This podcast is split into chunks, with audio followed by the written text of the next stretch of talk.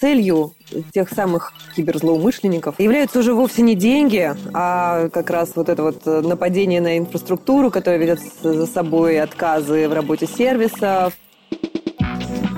Речь идет не про деньги, а речь идет про экономику. Математическое моделирование показывает, что у нас в следующем году количество инцидентов возрастет. Страшно, да? Страшненько, честно говоря.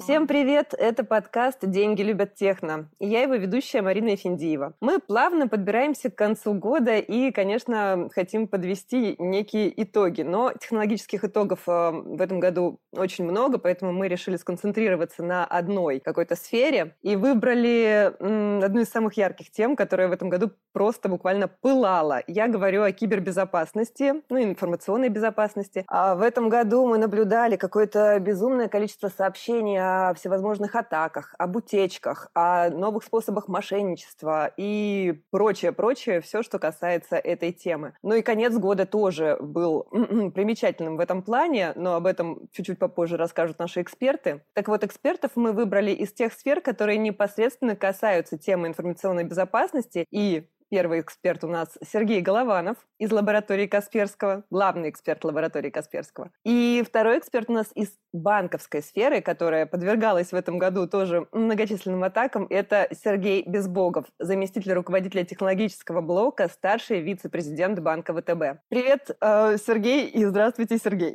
Здравствуйте, здравствуйте. А, всех приветствую. Ну что ж, давайте начнем буквально с того, что я только что обозначила. Сергей из лаборатории Касперского, буду так вас, наверное, выделять. Совсем недавно лаборатория Касперского делала большой ивент с отчетом о том, что в году происходило, и я краем уха слышала, что ну, много было всевозможных ДДоС-атак в этом году и других видов атак.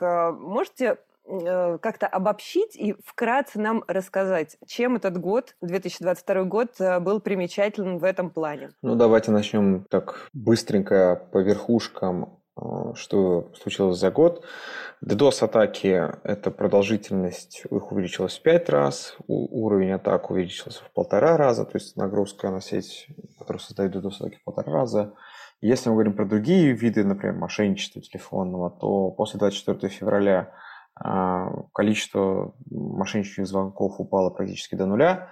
Спустя полтора-два месяца среднесуточное количество телефонного мошенничества начало расти просто феерическими темпами. И к середине года мы пришли в то, что уровень мошенничества, среднесуточные показатели были в пять раз больше, чем там, на начало года, там, на двадцать второго февраля, например.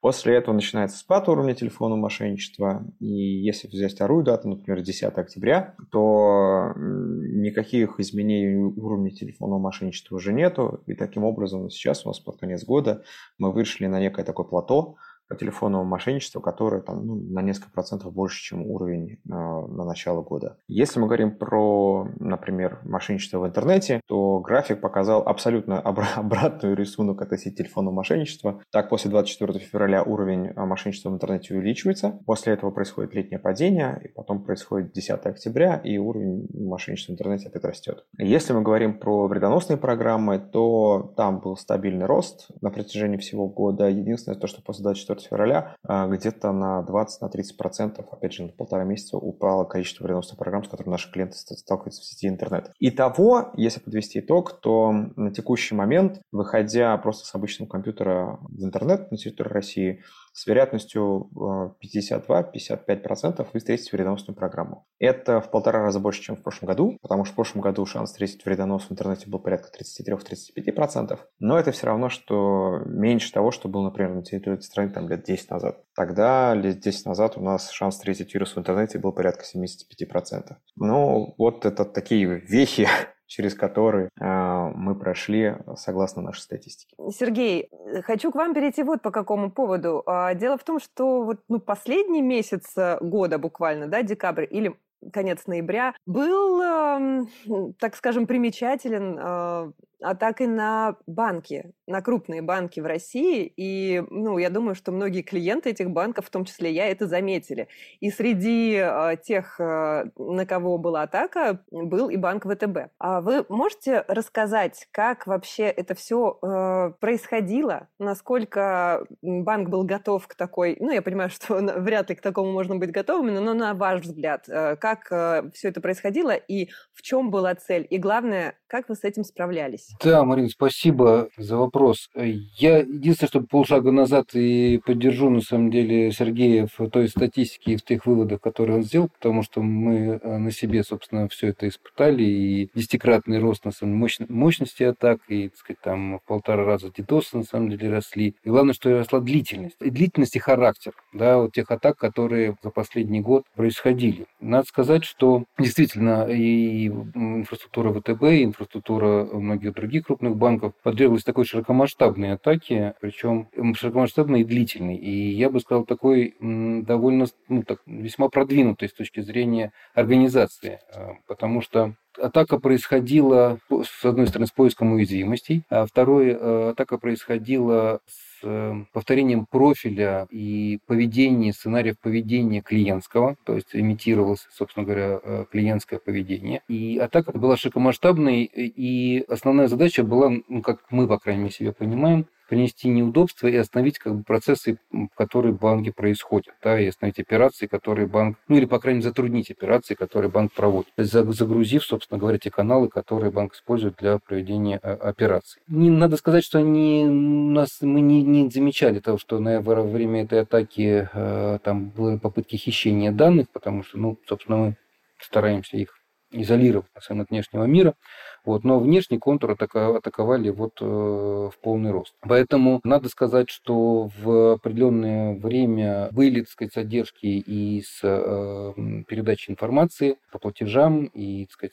по клиентским операциям, наверное, вот как раз это, это вы, наверное, как раз и заметили. А потом мы совместно с нашими партнерами просто начали такую проактивную борьбу. И надо сказать, что, мне кажется, если посмотреть на то, что сама по себе атака продолжалась семнадцать дней, то, наверное, мы замечали, ну, я имею в виду, мы как пользователи, я тоже банковский клиент банка вэ тэ бэ, поэтому тоже замечаю все, что происходит с нашей информационной системой. Наверное, замечали только, вот, может быть, первый там день-два, да, когда, собственно говоря, были, ну, такая активная, активный анализ, на самом деле, этой атаки и выработка наиболее эффективных мер по ее предотвращению. Преимущественно атака осуществлялась из-за рубежа, вот, причем из очень разных мест. Но на, мы замечали и российский трафик с российских ай пи-адресов. И здесь, ну, нам кажется, одно из двух, на самом деле. Да, либо это то, что подлежит, на самом деле, уголовному преследованию, либо кто-то стал жертвой просто мошенников, и, собственно говоря, эти ай пи-адреса были использованы без участия, собственно, владельцев этих ай пи-адресов. Это, наверное, говорит о том, что нам всем здесь нужно быть еще более внимательным к защите своих информационных ресурсов, с тем, чтобы, по крайней мере,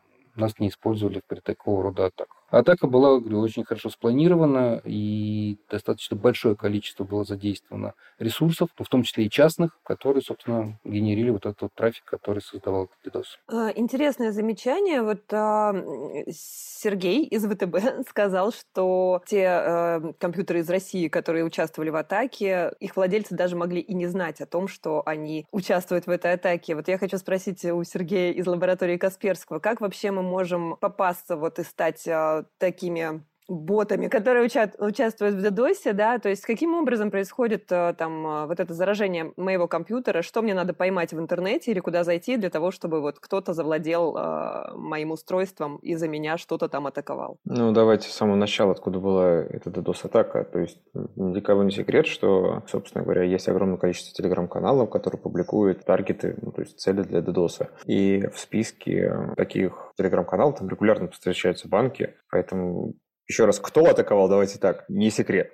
Второе, как появляются там ай пи-адреса. Собственно говоря, все люди, которые читают эти телеграм-каналы, они могут использовать свои вычислительные мощности для того, чтобы, собственно говоря, атаковать цель, которая указана в этих телеграм-каналах. Естественно, очень много там иностранных адресов, опять же, там торы, ви пи эн и так далее участвуют. И там действительно бывают отечественные адреса. И чем дальше от двадцать четвёртого февраля, тем таких ай пи-адресов русских больше, потому что все защищаются, блокируют иностранные ай пи-адреса, А вот русских как-то вот блокировать боятся, потому что можно заблокировать случайно работу своего собственного клиента.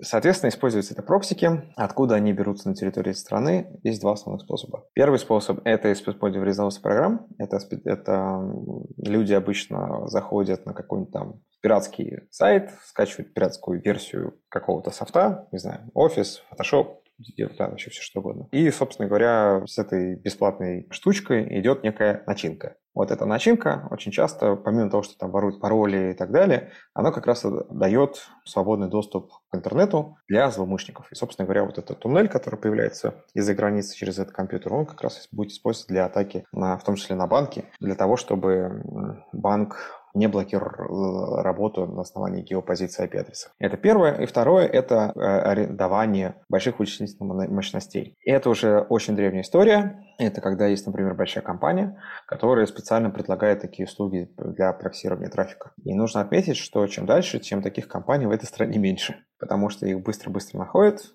и, соответственно, забираются ну, те же самые договора, кому они эти услуги предоставляют. Ну и, собственно говоря, после этого владельцы этого бизнеса очень понимают, быстро понимают, что они неправы, и больше услуг по такому проксированию трафика они не предоставляют. Еще одна тенденция, которая сегодня невозможно, даже не тенденция, это называют трендом уходящего года, это быстрое движение к технологическому импортозамещению, которое вызвано, мы тоже все знаем чем, тем, что западные вендоры просто покинули наш рынок. Вот в этой связи хочется задать вопрос Сергею Александровичу, о, прошу прощения, Сергею из ВТБ. Вот этот вынужденный, скорее всего, шаг к ускорению перехода на российские продукты, в том числе и в сфере безопасности, он каким-то образом усугубил ваше положение? Ну, то есть, как вы сейчас на этом фоне справляетесь? То есть, вот в этом, во время этой атаки приходилось ли вам тяжелее, чем когда-либо раньше? Или, ну, это не связано с импортозамещением? И, ну, вот расскажите об этом. Как уход зарубежных вендоров повлиял на вашу работу? Ну, наверное, так. Если говорить о в целом э, вот, импортозамещении, я как-то уже пытался сказать, что мне слово импортозамещение не очень нравится, потому что скорее мы усиленным темпом идем на то, что называется технологический университет, э, суверенитет, так сказать, университет. Ну, в общем, да, где-то даже учимся в какой-то степени, поэтому университет тоже. Потому что, э, ну, ш- что, собственно говоря, это означает? Мы стараемся сделать так, чтобы тот код, который э, у нас работает, мы его знали, понимали и им владели. Это не значит, что нужно писать все с нуля. Есть куча open-source библиотек. Вот. Единственное, что эти open-source библиотеки, конечно, нужно проверять, потому что мы тоже сталкивались, на самом деле, в том числе и в этом году, с всякими э, неприятностями, когда open-source библиотеки вдруг начинали выдавать какие-то непонятные сигналы с непонятными текстами. Вот. Но э, это все можно проверять, поскольку код открытый, вот, и такие э, уязвимости в коде находить. Поэтому с этой точки зрения, поскольку мы начали э, заниматься этим давно, то вот те слои, так сказать, своей архитектуры, которая была построена на открытом коде и там собственными разработками, она хорошая, надежная, проверенная, и здесь все хорошо. А вот то, что мы начинаем делать в спешке, да, что-то замещая, что-то заменяя, вот тут, конечно, могут быть всякие нюансы. Более того, тогда, когда у нас нету подходящего ни российского, ни, так сказать, околороссийского программного обеспечения, которое могло бы полноценно заменить, ну, существующий там западный аналог, как вы правильно сказали, ушли с нашего рынка, тогда приходится э, вот заниматься э, разного рода генерацией. Либо обносить все это забором, чтобы, ну, какие-то изменения не принесли каких-то дополнительных уязвимостей, так скажем, на самом деле, да, или каких-то дополнительных проблем, на самом деле, тот код, который есть, да, с обновлениями. Либо искать, на самом деле, возможности по созданию каких-то альтернативных сценариев. Ну, и далеко ходить за примерами не надо, на самом деле. Высокопроизводительные транзакционные базы данных – это то, чего, собственно говоря, сейчас крайне не хватает на нашем рынке, потому что э, ничего, кроме, ну, давайте так, Oracle, для, так сказать, больших высокопроизводительных систем, к сожалению, нет. Ну, по крайней мере, банковской системы точно. Весь банковский сектор, не только в нашей стране, транзакционные системы, эл ти пи – это Oracle, на самом деле. Да? Вот, поэтому э, вот с Oracle, на самом деле, пытаемся теперь бороться. Альтернативы, на самом деле, это PostgreSQL, который имеет другие характеристики, немножко другое, по-другому устроен, и в лоб, конечно, не дотягивает ни, ни по надежности, ни по производительности. Поэтому приходится менять архитектурные принципы, извращаться и так далее. Это время, деньги, потому что это большая, большой объем работы, в том числе ар энд ди.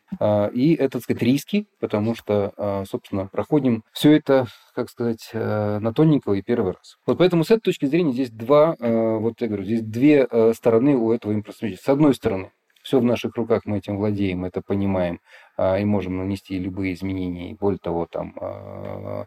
управляем, так сказать, собственно, собственным будущим, собственным кодом, да. С другой стороны, все, что, скажем так, свежее и только что появившееся, да, ну, я имею в виду именно как решение, не как, так сказать, как бы там позор, как, как СУБД, да, а именно как решение, применение к решению конкретных задач. Вот тут, конечно, возникает, ну, возможности для улучшения. И это я пока не беру, на самом деле, какого-то э, вредоносного как бы воздействия. Да? Мы говорим просто о том, как устроена внутренняя архитектура и, и внутренняя надежность и стабильность тех систем, которые мы э, ну, вот, импортозамещаем. Это, вот, это одна сторона. И вторая сторона, если говорить о средствах защиты, ну, тут, наверное, на самом деле Сергей, наверное, лучше расскажет. Конечно, э, у нас, э, сознаюсь, на самом деле, как только возникла э, красная зона опасности, у лаборатории Касперского тут же возникла большая сделка с вэ тэ бэ.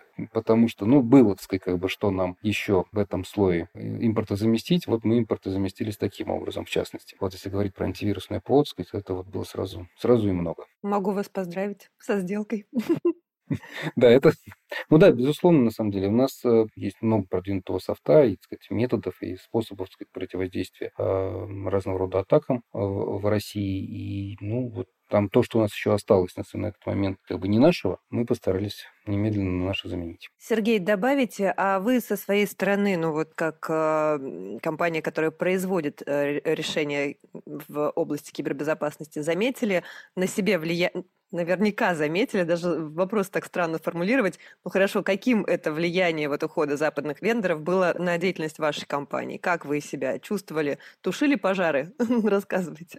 Ну, по поводу сделки сразу могу откомментировать, что не было бы счастья, да несчастье помогло. По поводу того, как мы на себе это ощутили, да... я напоминаю, что вообще двадцать второго - двадцать третьего февраля это еще было время ковида, и там очень много было сотрудников на удаленке, гибриде и так далее. И вообще как бы в офисе там находиться было не обязательно. Однако двадцать четвёртого февраля звонок в девять утра, всем на работу, совещание немедленно, и там на самом деле началась жесть. То есть, эм, если говорить про реагирование на инциденты, то вот я как эксперт, который практик, я же технический специалист, то я тут же вошел в третью смену, и я поехал уже, ну то есть там есть первая смена, которая первая уехала на инцидент, потом вторая, и, соответственно, я был последний, и я, это, получается, двадцать пятого февраля уже уехал. То есть начались ддос-атаки, двадцать пятого я выехал на инцидент. Обычно мы ездим парами, потому что все время нужно иметь напарник, потому что в три часа ночи там сидеть где-то в гермозоне, в какой-то, в какой-то там серверной, значит, что-то ковыряться, лучше два человека иметь. Соответственно, мы это все тут же отменили, ездили по одному.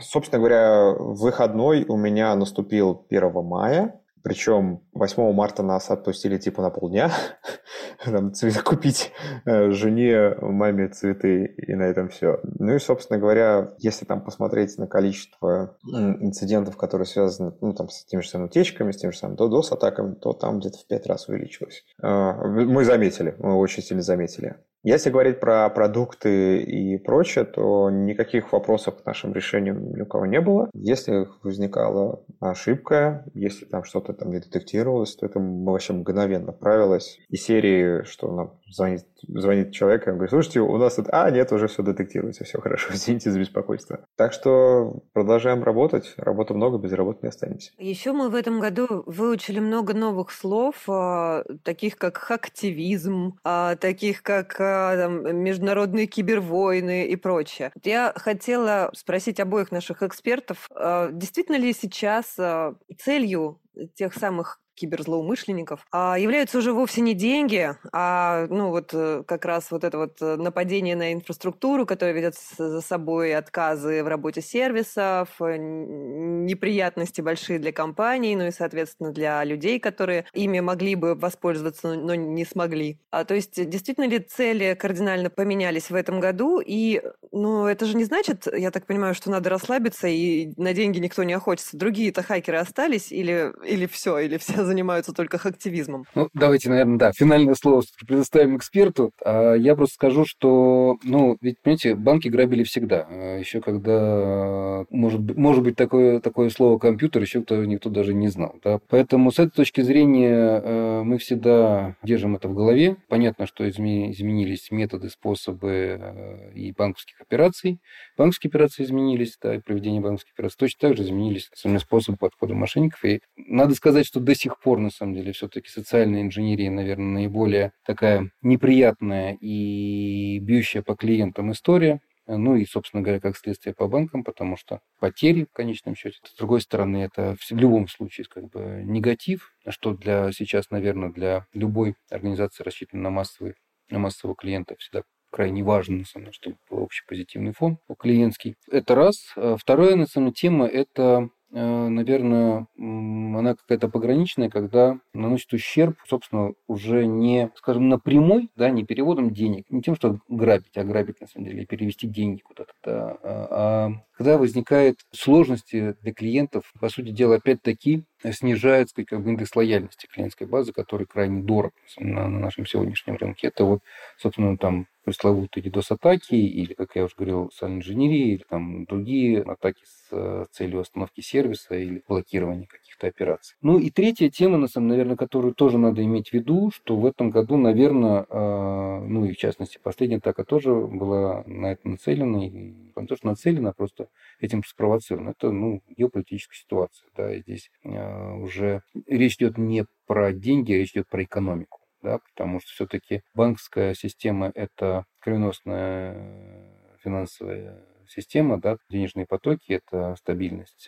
переводов, это стабильность экономического взаимодействия. И, конечно, нарушение в банковском секторе, в том числе, ну, может повлиять и на экономические, и в целом на, на здоровье экономики. Поэтому здесь мы не ждем, на самом деле, совершенно, что будет снижаться этот накал. Поэтому готовимся, и на каждом новом витке там, совместно с экспертами и совместно там, с другими компаниями в отношении, так сказать, защиты наших, наших данных, наших клиентов, каналов, операций. Обращаем к этому крайне большое внимание. Сергей, спасибо большое вам, что вы даже чуть-чуть э, заглянули в будущее. Э, это смело в две тысячи двадцать втором году делать прогнозы, но я все-таки попрошу нашего второго Сергея из лаборатории Касперского тоже э, чуть-чуть, может быть, приоткрыть свое видение про следующий год. Ну, насколько ситуация будет жесткой, я бы так сказала, в следующем году, на ваш взгляд? То есть ждать ли нам усиления атак, может быть, снижения активности хакеров?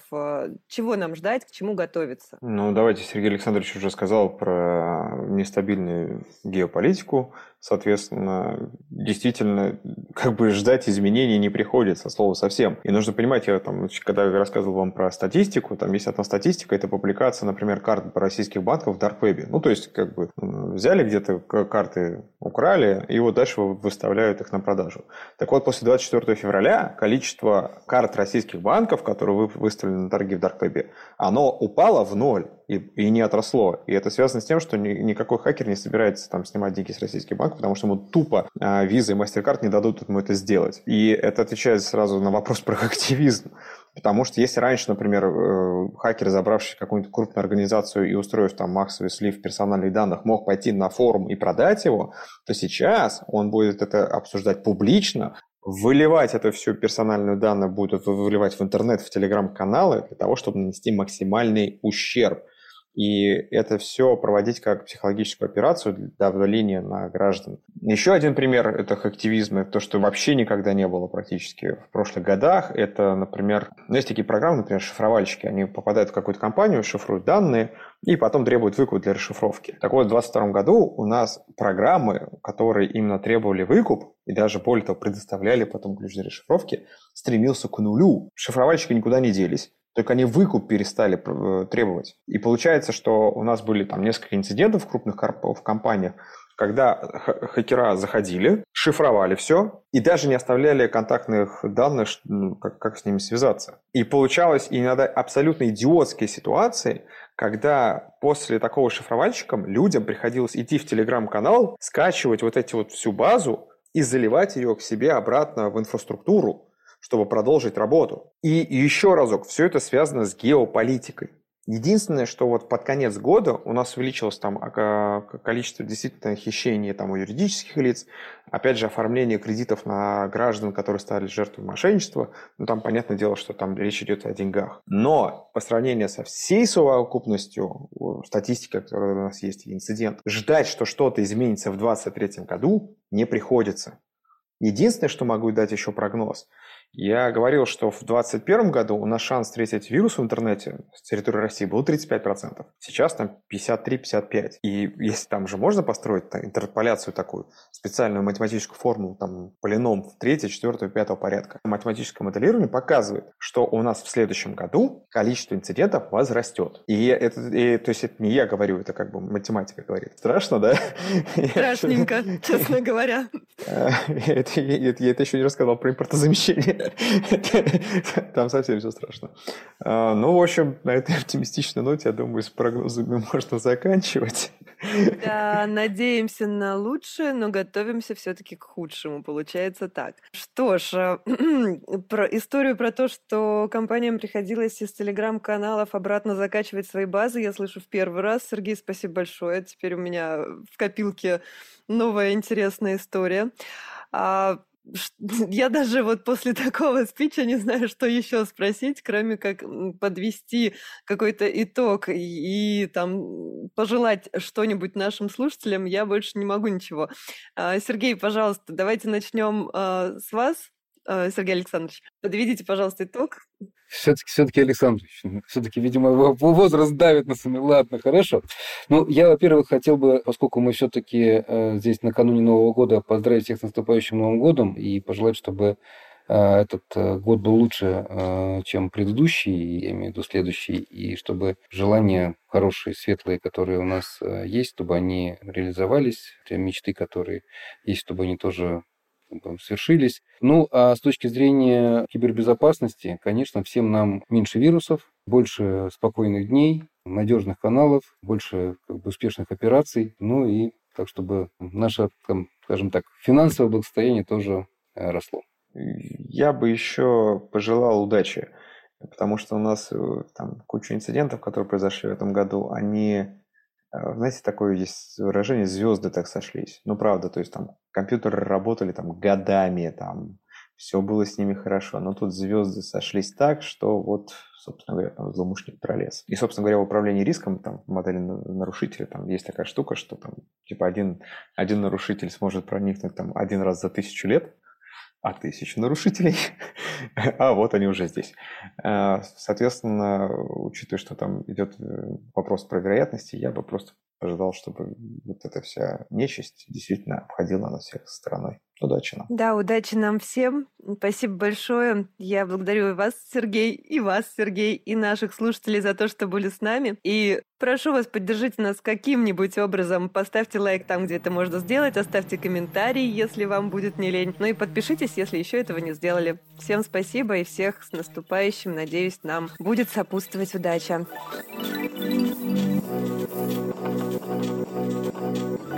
Thank you.